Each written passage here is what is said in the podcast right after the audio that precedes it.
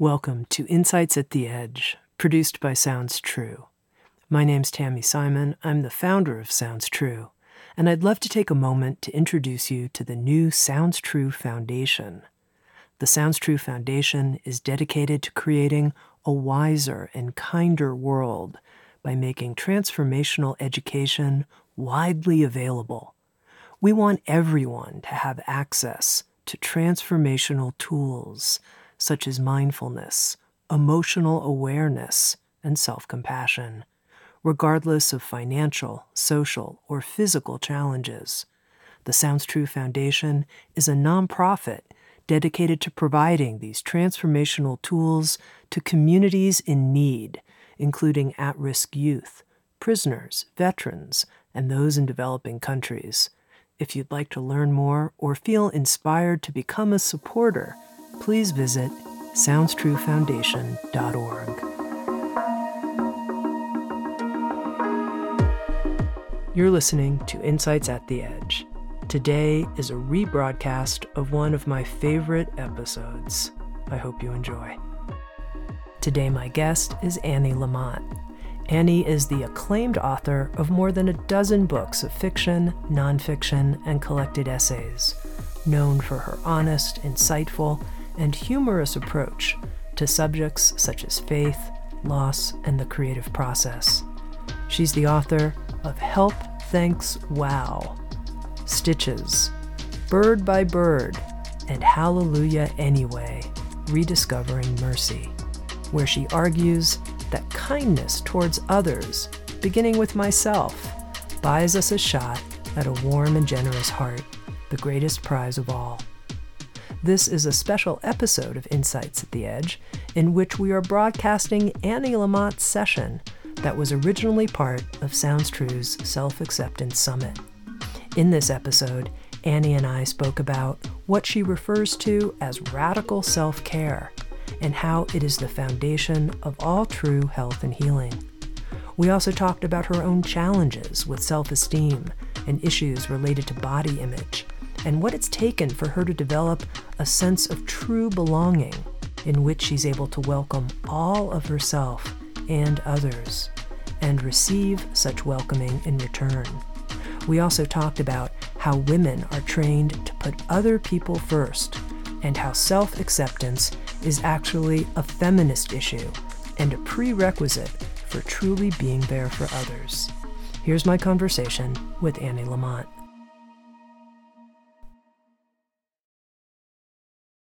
I wanted to start by talking about something that you've been writing about of late, which is the topic of, you call it radical self care. This idea of self care and what that means to you, and why, for some of us, it's so hard, and also, you know, something like self care, I think some people might think, oh, come on, isn't this just self indulgent? Do we really need more? You know, Anne Lamott's talking about self care. Isn't this just one other way that we cocoon in on ourselves? Um, no, I think it's the opposite. I think it's the beginning of all healing and health. Um, the reason it's so hard is because we often grew up around alcoholic or mentally ill or very unhappy people, and especially girls learn to get their self esteem and their sense of, of purpose and meaning on this life by taking care of everybody else. I've written before that I was like a little flight attendant to the family, and I, I mean, I was mixing drinks, blender drinks at seven, and um, for me when I in the 50s when I was coming up that people said oh he's so full of himself. Oh she's so full of himself. So this was a criticism and you learn not to be full of yourself. You learn to be a person for others. But but that meant coming from an empty an empty glass instead of a glass that was you know bubbling over with love and and, and excitement and and um, enthusiasm for life and curiosity. And it meant that you were pretty much depleted all the time by having first taken care of the other people in the family especially the parents.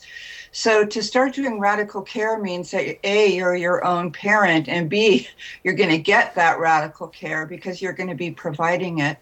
So i don't mean um, anything narcissistic. I mean um, I mean, being with yourself the way that you would be with somebody you love, or even somebody you had just met who was in um, in in anxiety or worry, you would say, "Can I get you a cup of tea?" Automatically. So we l- developed the habit of saying to ourselves, "Can I get you a cup of tea?" If you knew the person a little better, you would say, "Can I make you a bath? Can I make you a bath with bubbles and Epsom salts?" And we learned to do that with ourselves, and so we learned to come from a place of uh, of abundance, for lack of a better word, of or of having filled up, so that we can offer that freely without going into depletion and the ensuing cellular anxiety that that caused and caused us as very little children, which is where all of the um, harshness with ourself begins is depriving ourselves of what we need because we weren't able to get it from these very distracted and often um, mentally um, unhealthy parents. So tell me a little bit more about that, how you see the roots of our lack of self acceptance coming from our early childhood environment and experience. I think part of what in this series on self acceptance people are really questioning is in their own experience, where were the roots for each one of us of how it became so hard just to do simple, kind things for ourselves, like you're describing, making time for a bath, whatever it might be? Well, if you grew up around alcoholism or mental illness as a small child, you agreed not to see what was going on because it made everything worse um, for the parents because to be observed and what they were relying on was smoke and mirrors and and you know the shades being drawn. And um, you sign a some of us signed a contract at about four years old um, metaphorically that we would agree not to see what was going on and we would work with whatever version of reality they fed us. So we lost that ability to be narr- to be trusted narrators of our own reality in our own story so that we learn to walk on eggshells and and um, to, to to sort of suss things out vibrationally. Like when i was a kid everybody mostly men and boys wanted you to play that game where you put your hand on top of theirs and they slap you. But you could be a five or six year old child. You could weigh you know 40 pounds and you're getting slapped because you're not vibrationally um, prepared for an attack. So um, you learn to be. You develop the skill of hypervigilance, which takes us away from our own truth, our own core, our own essence, or soul, or spirit, and um, and you learn to help people, grown-ups mostly. I won't name names, but you learn to help them feel about the catastrophic behavior that they are um, inflicting on on their marriage and on their children and you help them by kind of cooing and you learn to suck it down you learn when i was a child i was there was a book out called the highly sensitive child and um, I was I bet you were diagnosed as such also. Although I think I'm a little older than you are. I'm 62 right now, but um, so if you were a highly sensitive child, you were shamed for this, which is to say, shamed for being open and permeable and receptive. All the things that sounds true is actually helping people learn to recover. And um, and so you learn to you try to develop slightly thicker skin and you know people parents roll their eyes at you and they say oh for pete's sake now what because you're sad because you're noticing the cover of the National Geographic, which has India, like children from India on it who are emaciated, or you have been to the pound and you can see that a lot of the animals aren't going to get homes, and it grieves you, and it's not convenient for the parents to have such a sensitive child if they're slightly crazy or if they're completely faking it and trying to hold unhealthy marriages together.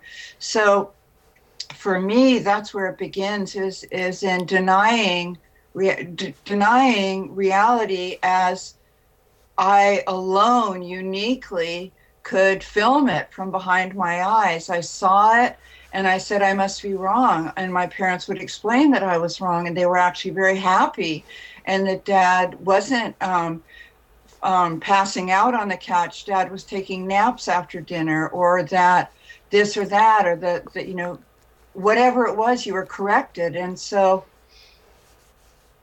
getting back that ability to care for yourself means being able to trust that what you see is really going on. And when people who are writing memoirs or writing anything really say to me that something happened, I believe them. And and their parents and their families and their aunts and uncles didn't. And when they said that this uncle was doing this to them, people shamed them for that, and I believe them.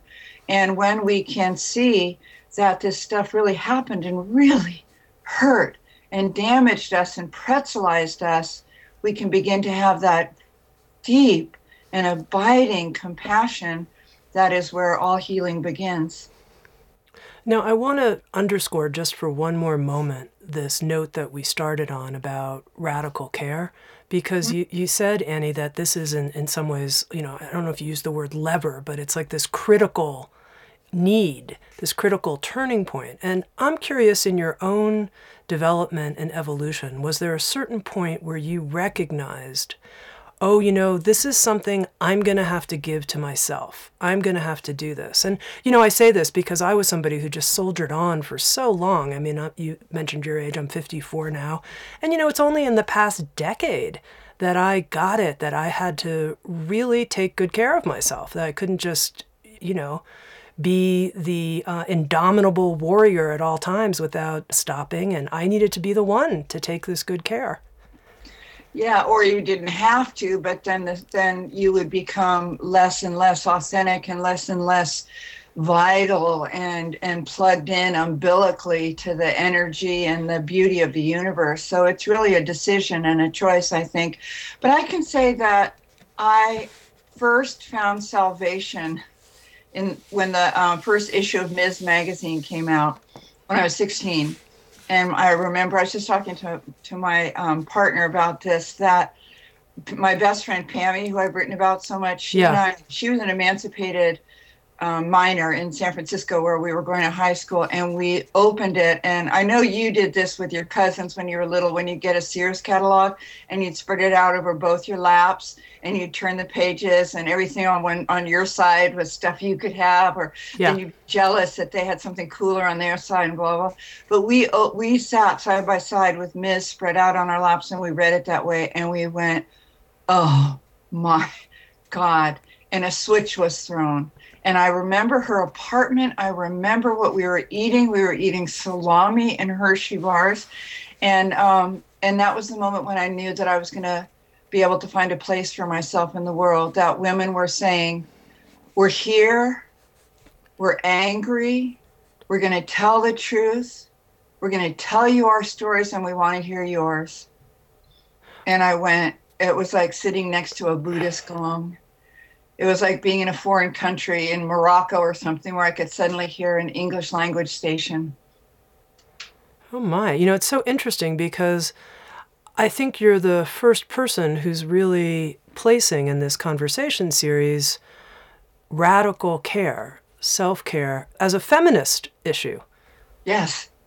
Oh, absolutely. But again, it goes back to what the times I was raised in. Um, the 50s and Eisenhower and the post war and whatnot, where women were a certain way. And what that meant was that you were the flight attendant and you hustled around, and, you, and girls were raised to say to men, Oh, can I get you a plate? Like the men couldn't walk to the buffet and get their own plate because they were talking about such lofty and, and life changing, world changing subjects. And so we bustled around like little geishas and got men platters of food, you know, and um, and and then it made them so happy if they even noticed. Sometimes they took the plate without even acknowledging it, and um, and and as you said, you soldiered on, and um, so it's for me, it was definitely um, one of the crippling experiences of being raised in the 50s and, and the in the early 60s before the women's movement was this sense that you brought men food and they might not even notice you standing there that you picked up after them that you helped them feel better about what they had said to their wife your mother or what your mother had said or done to all of you the night before. You co- you code them, you enabled them, you patted them, you became the mother. This is what girls did, and you mothered your mother, and you were the wife to your father. So um, it's very very hard to have uh, a, a, a authentic self-esteem when it is so dependent on pleasing sick people.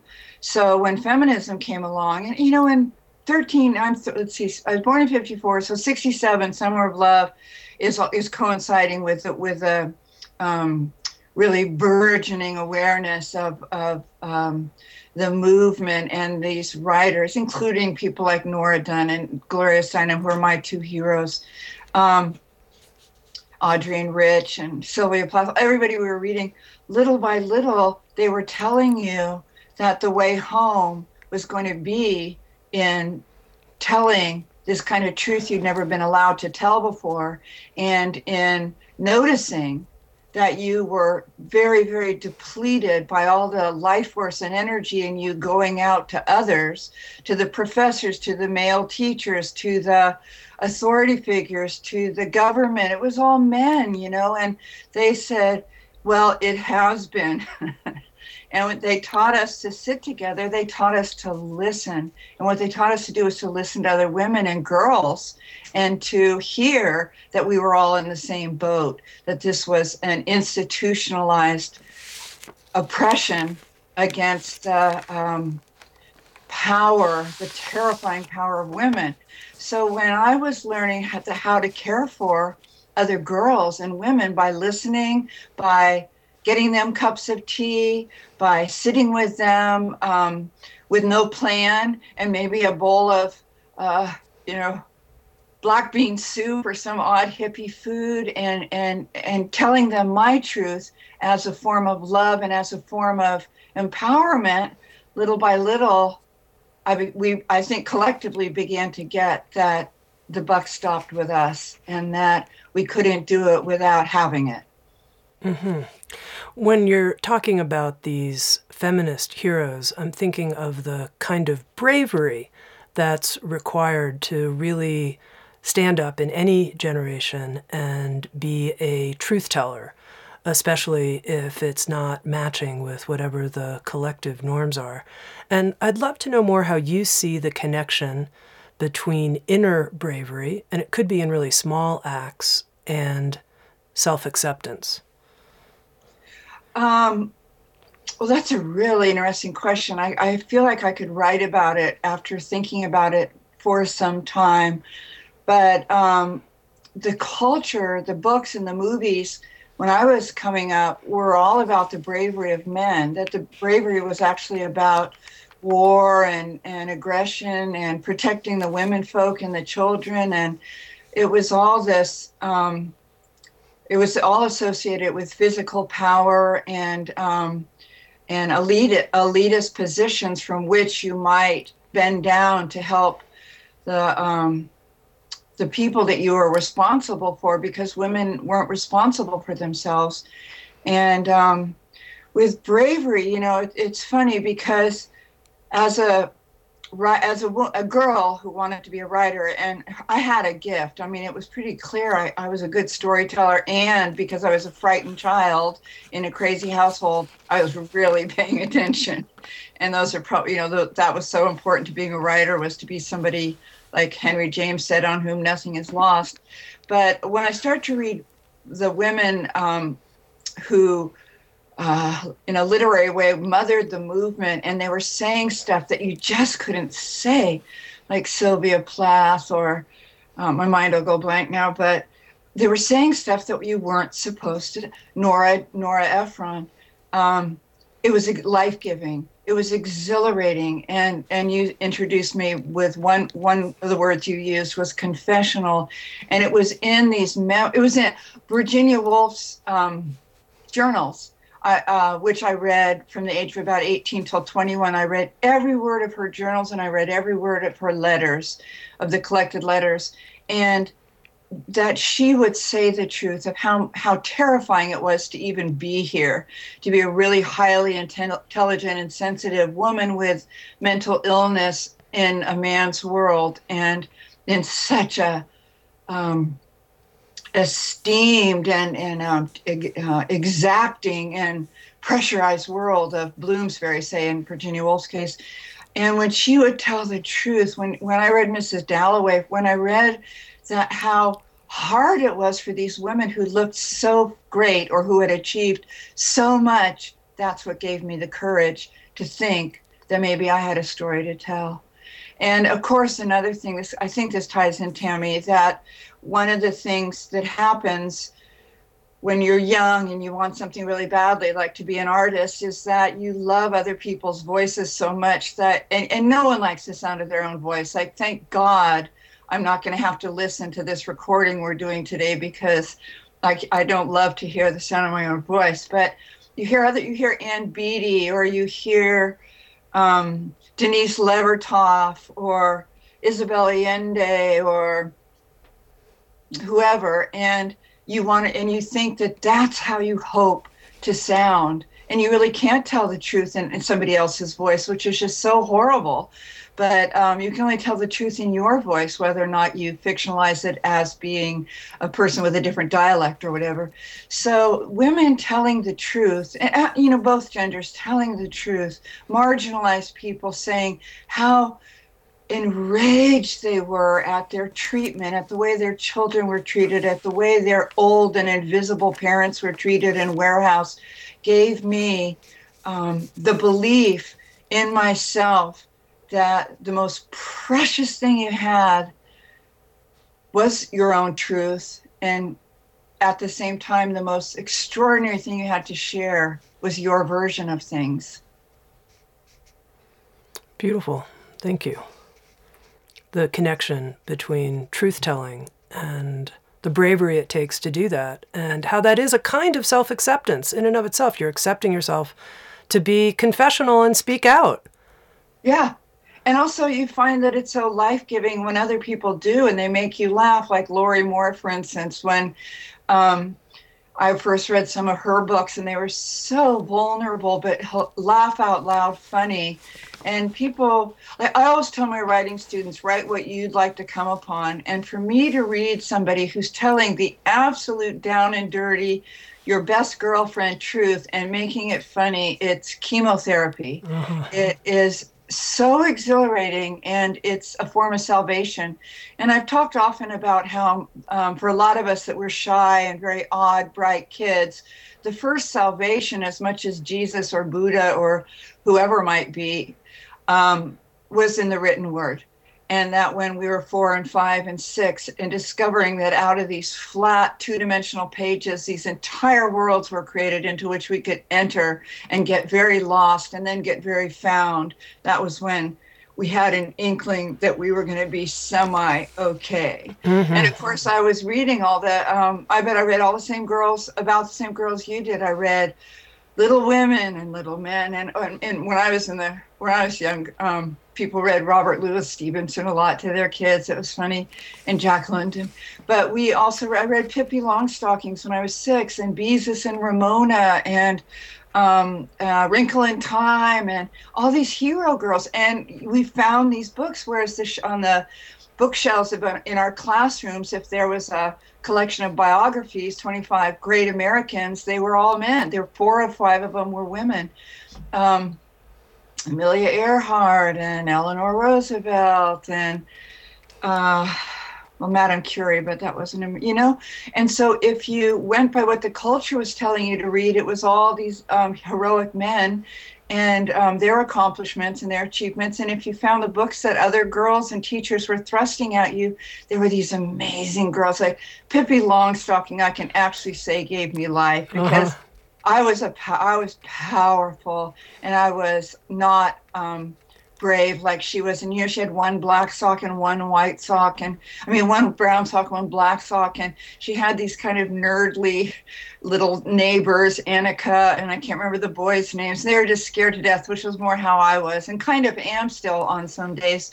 And um, and you know, she would just talk them out of that and convince them to come along and do some great adventure with her that might move might involve moving the horse out onto the porch you know bodily or or um, deciding not to bring mr Nilsson the monkey at the last minute but she could because of her power and her confidence in it all which I think would be a great title for a book, by the way. You should commission it.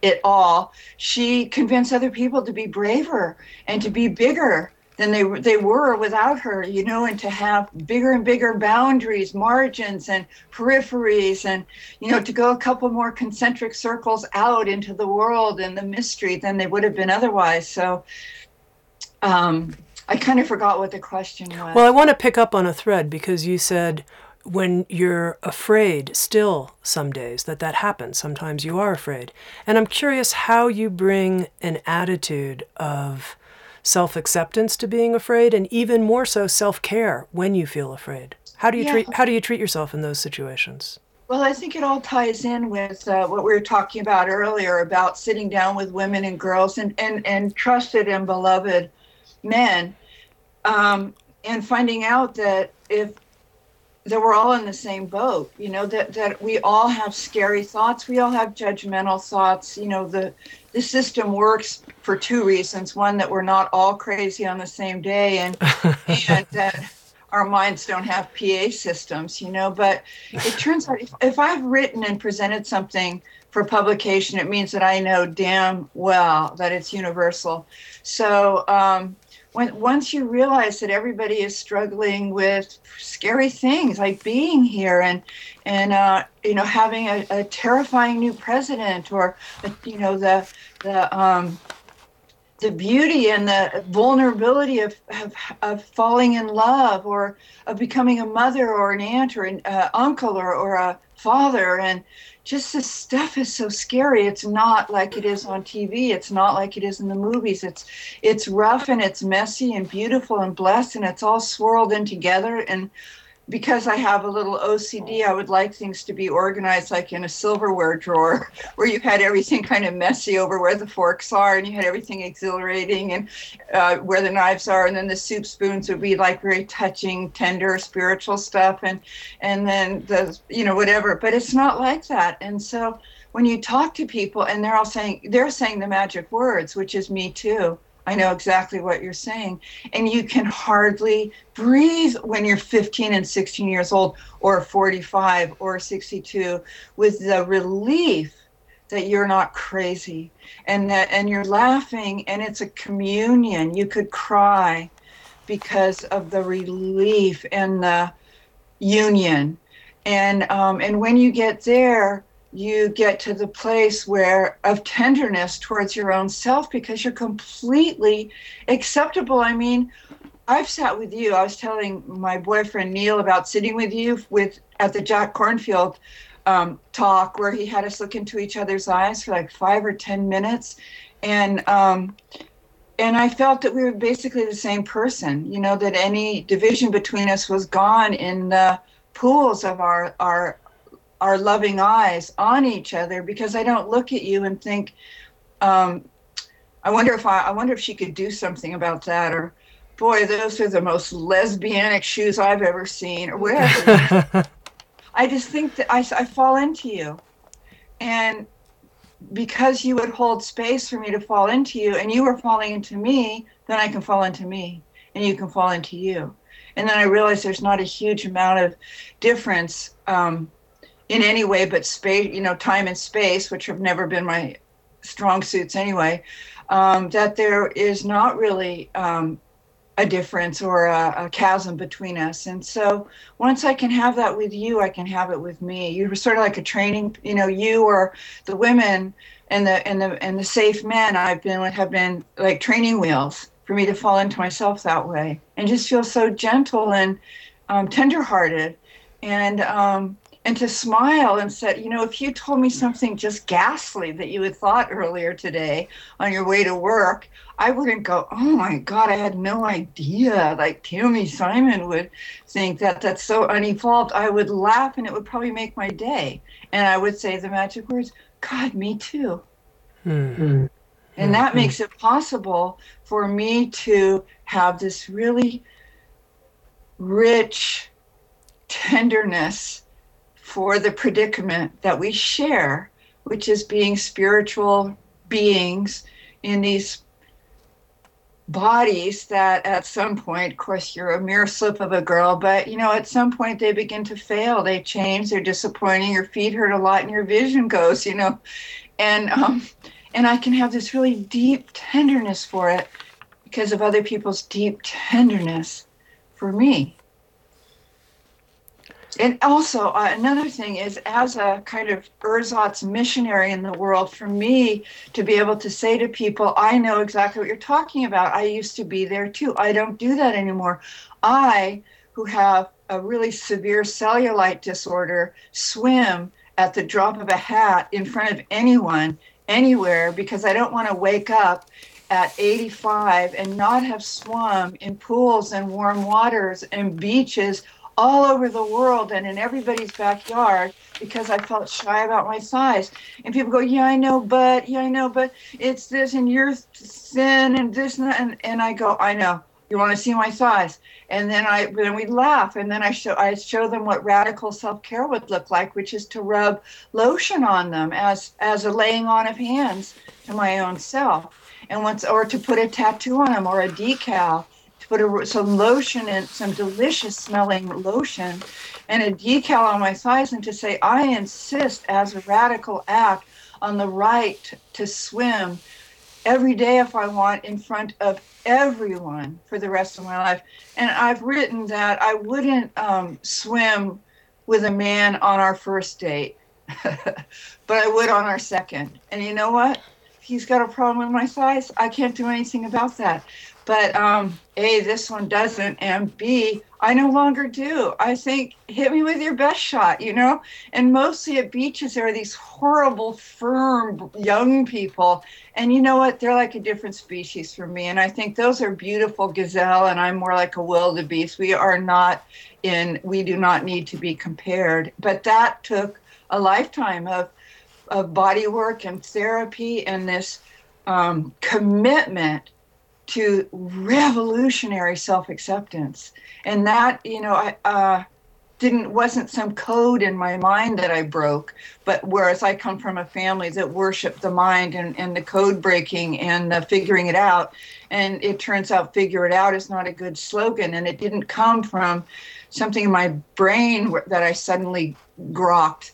It came from you take the action and then the insight follows. A lot of lotion a lot of decals, a lot of um, girlfriends who look pretty much like me, which is to say, 62 and I, I forgot to go to the gym after I had a child and I certainly meant to um, 27 years ago and still haven't. So we go together, we stick together and we we don't live in what our thighs or our tummies look like. We live in our hearts, we live in our spirits, we live in our love for each other. We love we live in the glory of the ocean and the sea in, in a swimming pool. So it's partly a decision, and it's often what are the actions you could take that would lead to the insight that that bodies are beautiful and all bodies are heroic feet you know which are maybe a, one of our homeliest parts are so such heroes I mean, to carry us around this earth and to carry us in protest marches and to have us standing up, rocking children to sleep for hours. I had a colicky baby. Um, it, um, and, and, and that's the insight and the action. The action might be toenail. Like, I don't think you'll be able to see this on the, um, I don't know if you can see this on the camera, but for the Women's March, um, the day after inauguration, I got this incredibly beautiful confetti on my fingernails, this confetti polish, because that's an action I can take. That is like, let there be light and let it begin with me. And I look at them and they make me laugh because they look like what spiritual truth is, which is that it's all good or it's all a trip, it's all beautiful. And I got them because of another woman who was a stranger who was sitting next to me at this salon and she was just enormous and she was a dance teacher. And and um, and she had these terrible glasses on and i just fell in love with her on the spot. And she was getting this polish and i said are you going to the women's move, march on saturday? And she said no but i just want to be prepared that whatever happens on Friday, which was the inauguration, I am going to look beautiful and I am going to dance. So mm-hmm. I got this confetti polish and I'm going to keep getting it so that I'll remember no matter what happens, I'm going to feel beautiful and I'm going to dance.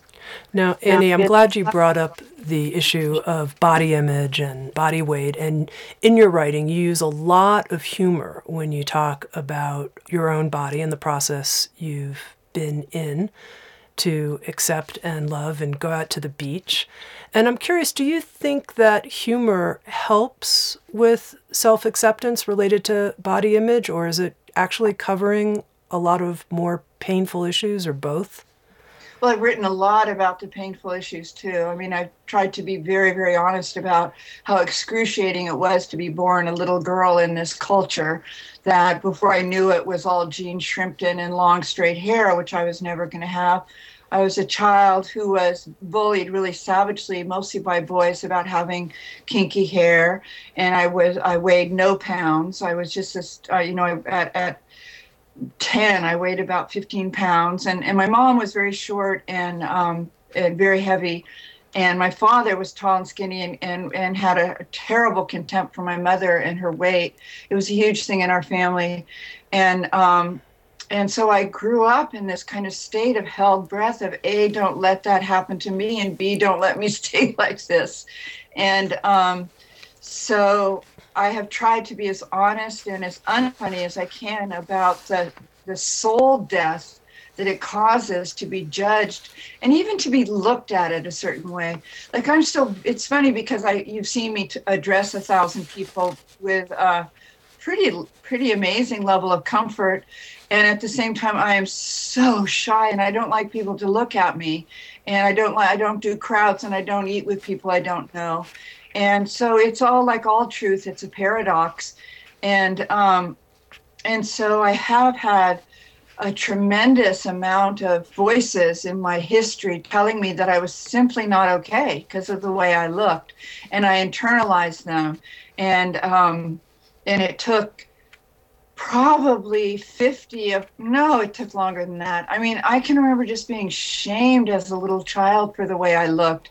And my parents anguish my mother's anguish that I had such frizzy hair and her efforts to tame it and getting it straightened and the smell of the chemicals and the, you know, and then my internalized terror of weather because if you had hair like mine, you could sort of mousse it into submission. But if there was weather, if there's fog, you know, I live in the San Francisco Bay Area, rain, drizzle, anything, swimming, it all reverted to its very, very, very curly self.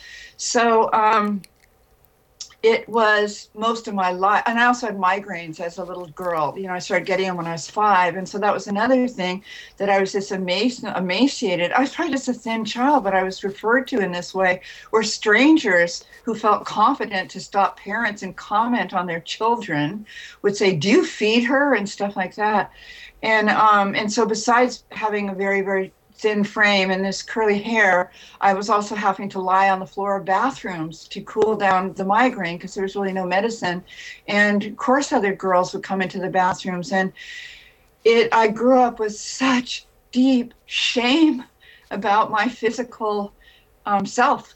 And um, and it's the the self acceptance is about both the way that you are seen and the way that you are looking out at and terrorized that they're to you know terrorized and trying to come up with an explanation for why everybody is so unhappy and mentally ill and why your parents have such huge problems. And and the only way to do that as a child is to think that that it's you that there's something defective in you. There's something annoying in you. And you know this probably before five or six, but I'm aware of it by then. And then you start to do the only thing, um, the only option you have, which is to try to correct yourself or squelch yourself because it seems to be annoying or to cause problems. My parents couldn't stand that I was so sensitive. You know, it drove them crazy. They said, Oh, for Christ's sake, I can remember crying when my little my baby brother came home from the hospital as a baby, and when I was holding him, I was and my brothers and I were having our my brother and I were having our pictures taken by a friend of my parents, and I was weeping because I understood that this baby, this infant, was doomed, that the family was crazy, that my mother was so heavy, my father drank, that they hated each other in a very polite sort of Harold Pinter way. And when I started to cry while the pictures were taken, my father said that was fine, but I had to go get an art, a clean artichoke heart from the kitchen and cry into that. And that was called the tear bottle. So if I wanted to cry because I was terrified about a baby being destroyed, that I needed to direct my tears into an empty bottle. And so it leads to not the fear that there's something deeply wrong with you, but the understanding that there's um, something so defective about you that, first of all, you must keep this and almost everything else a secret. And that, too, you must correct it. And um, it's pretty hard. It's, it's taken almost my whole life to get to the, the acceptance of the beauty and wildness of my soul and my brain and, and the gratitude for this brain that has actually been oftentimes like having kind of a crazy roommate, like having Michael Keaton up there. but um, little by little, and with endless birth coaching from other sources and women and literary literature and and safe men and um, and and other cultures uh, in my church. Um, I know I've said this in front of you before, and, and I've written about it, but my Jesuit friend Tom Weston said the five rules of being a, Uh, a grown up American are that one, you must not have anything wrong with you or different about you. Two, if you do, you really have to get over it or correct it as quickly as possible. The third rule is that if you can't correct it or get over it, you have to pretend that you have so that you can pass. The fourth rule is that if you can't do any of this, you should at least pretend that it's no longer an issue for you. Maybe it used to be, but it's it's not an issue. And you should not show up though, because it's very painful for us because we can see right through you. And the fifth rule is that if you're going to insist on the right to show up, you should have the decency to be ashamed. And I think that that from a very early age is what we're up against that we have the decency as good little boys and girls, good little children, to be ashamed of the fact that we were really destroying, had to obviously destroyed our parents with our neediness and our um, um, our our damagedness. And so um, that was why I think that when the women's movement came along and everybody said, oh no, we all have that. That's sort of ground zero. Yeah, that's where we're going to start from. And little by little, we're going to, we're going to stick together and we're going to take tiny little segments of you of your own emotional acre. You, they forgot to mention, get to have your own emotional acre, and you get to garden it or not garden it as as you choose. And people don't get to burst through the gates anymore and insist on you doing it their way, and um, you get to do it your way. And and um, however you see it, however you see you, however you see your the earth on which you stand, that's how we're going to do it. That's what radical self-acceptance means to me. Is saying, okay, I'm going to stop trying to go, um, I'm going to stop trying to help other people with their emotional acre. I'm going to stop trying to get them to plant vegetables because I'm convinced that would make them happy. I'm going to stop trying to get them to do anything because I believe that my ideas are good ideas. You learn eventually, I think, in your teens that your help is really not very helpful and that it can actually be pretty toxic for people. And you certainly learn, learn as a parent that first of all your help is not helpful. And second of all as they grow you know into teens and adults you can, can no longer run along beside them with your juice boxes and chapstick trying to you know coach them into doing what you're sure would be helpful. But that begins with doing that originally for your own self you're not going to try to get better at doing what made everybody else so happy. You're not going to keep getting better and better what made your family feel better about itself. You're going to close the gate on your acre and you're going to show, you know, relax your shoulders and you're going to squiggle and get comfortable. And then you're going to start with what's right in front of you that you believe you're a truthful and accurate narrator of. Okay, Annie, just two more things. One small, but it's about this issue of someone's own experience of their body. And you write that it's okay to pray for an awakening of acceptance around your body. And I'm wondering if you can give people some pointers on that. Someone, let's say, who's listening, who's hearing everything you're saying, but still just feels terrible about some aspect of their own physical self. Well, it's a huge issue, and obviously it has been for me. And um, uh, one thing I believe is that the willingness only comes from the pain and the willingness to change or to go very, very deeply into the wound and to be available for the really perfect healing that is out there and within um, comes from getting to the point where you cannot see, you don't care what anyone else thinks or if they stay with you or they leave or they never want to see you again, you're done. You're done with the shaming. You're done with the, you know, it's like graft rejection when you aren't kind to your body, when you're not kind to your um, inside body. And, um, and when you get there, then again, back to what I was saying, is you start to take the action, even if you don't really have a conviction that it will ever help and change. For me, prayer means um, prayer is anything. Prayer is, is prayer. You can pray about anything. And my belief is that you're heard and, and that something that I would call God for shorthand draws nearer and nods like Mary, Mother Mary, I love so much. She goes, yeah, mm, and listens.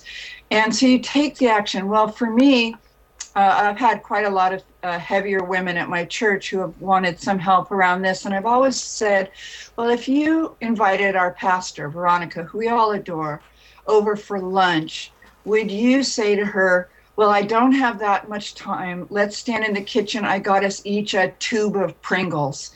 Uh, I hope you like the barbecued ones. And you wouldn't feed her standing up in the kitchen from a tube of Pringles. Even if you had 45 minutes, you would have put beautiful food that you had washed if it needed to be washed and that you had cooked or, or arranged on a plate for her. And it might be very simple food, which is what I like. And it, but it might have several colors because you love her so much. And so you put some grapes and, and some uh, plum tomatoes and some um, a, a, couple different kinds that you put some butternut squash and you put that has parsley on it that you actually went to the trouble of taking 30 seconds to mince up some parsley to sprinkle on the butter you know? You and you put a little bit of butter on it and you made a little dressing on the side.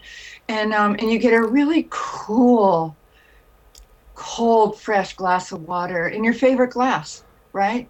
You don't get her the jelly glass you don't get her your um, uh, you know, you don't get her an old mug with a chip on the handle. You get her a beautiful mug. You get her a cup of tea. You get her a fresh glass of water in your best glass. Maybe you only have one of them, and you give it to her.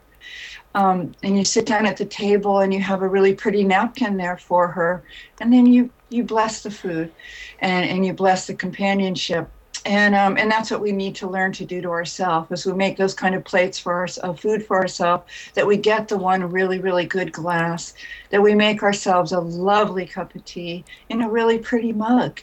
And and little by little i think the message becomes that we're worthy of that and we're deserving of that. And we start to notice the softening inside of us of um, of being loved and nurtured by our own selves. You know, you think, oh, it's just by yourself. You know, it's just you. But you learn that that's where it's going to come from. That's where the mothering is going to come from. Is from you, and that's where the, the you know, you know another thing, and I'm sure this is true for you, Tami, too, is that when you're a girl and and maybe your mother had tiny problems with how you were turning out, but your two best friends had mothers that just got you, yeah. and they were yeah. the other mothers, and they um, and people will say, oh, that Leah's her other mother, and um, and though that was where I got a lot of my mothering from. My mother was my own mother, who uh, uh was very worried about who I was in the world and um, being accepted and stuff. And the other mothers got me, and they got that my hair my hair was like platinum blonde, like Marilyn Monroe, and that all. And one of them said, you know, any woman on the peninsula would die to have hair your color, which hadn't really occurred to my mother. And through those other mothers, you learn that that's where the mothering is going to come from. And I think this huge step in the process of self. Um, acceptance, self love, self nurture comes from being your own other mother. Being the mother that can see that your hair is actually really beautiful. Being the mother that can see that, yeah, maybe you um, maybe you should be walking or could be walking a little bit more and you'd probably feel better in about 10 different ways if you did. But um, but for right now you and she are going to go out and have a treat somewhere together and you are going to damn well enjoy it. So um, that other mother i've written about it somewhere but that, that's been very very important to me was to have had three other three other other mothers and i'm another mother now too. Mm-hmm. Which is where actually I'd like to end in this note of offering welcome to other people. In your book, Small Victories, you have a chapter called The Book of Welcome. And I thought in many ways this is a key to self acceptance for ourselves and others this idea of offering welcome to others and receiving welcome from others. And I wonder if we could end, if you could talk, what would that mean for someone listening? how they could offer a sense of welcome to someone else and also receive welcome, maybe even from an unlikely place. And extend welcome to their own mixed bag of radiant, confused, nervous, exuberant self. Um, the book of welcome i haven't thought of that but it's it's like the, the, welcome is the great shalom. But if you grew up in certain families with with alcoholism or mental illness or extremely high standards of intellectual achievement you it was all pretty conditional that if you were doing things a certain way and at a certain level, then then there were, then the welcome was extended.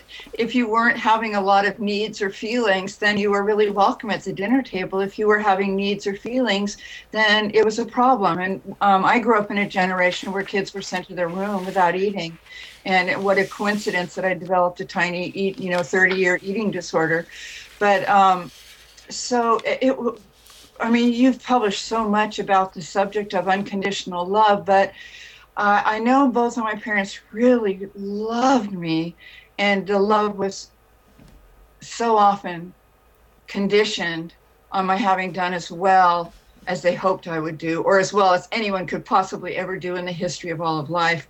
When uh, when we brought home B pluses, it was a problem. I, I wrote in operating instructions that I was 35 when I discovered that a B plus was a good grade. Uh, it hadn't come up, and um, uh, if I got a B plus, it was like, well, I don't understand why this isn't an A minus. And do you still have time, or can you do the report over? But if you got an A minus, it was just a trick anyway because you, then it still wasn't an A, and so you were all. It's back to having understood that there was something defective to be corrected about yourself, and um, so the welcome begins with understanding that um, it was a very crazy, sick system, and that your survival depended on playing by those rules, and your survival doesn't depend on that anymore.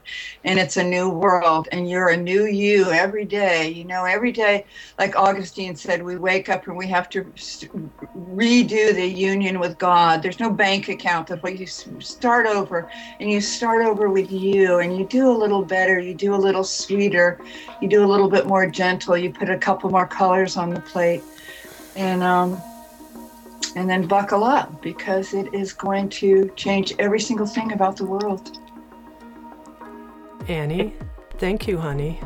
Thank you. I know you love this quote from Ram Dass We're each just walking each other home. And I feel like you being part of our self acceptance summit is an act of generosity on your part to help walk uh, with all of us. And so I thank you. Thank you so much. You're welcome. I love you, Tami. I love you too. Thank you. Thank you for listening to Insights at the Edge. You can read a full transcript of today's interview at soundstrue.com forward slash podcast.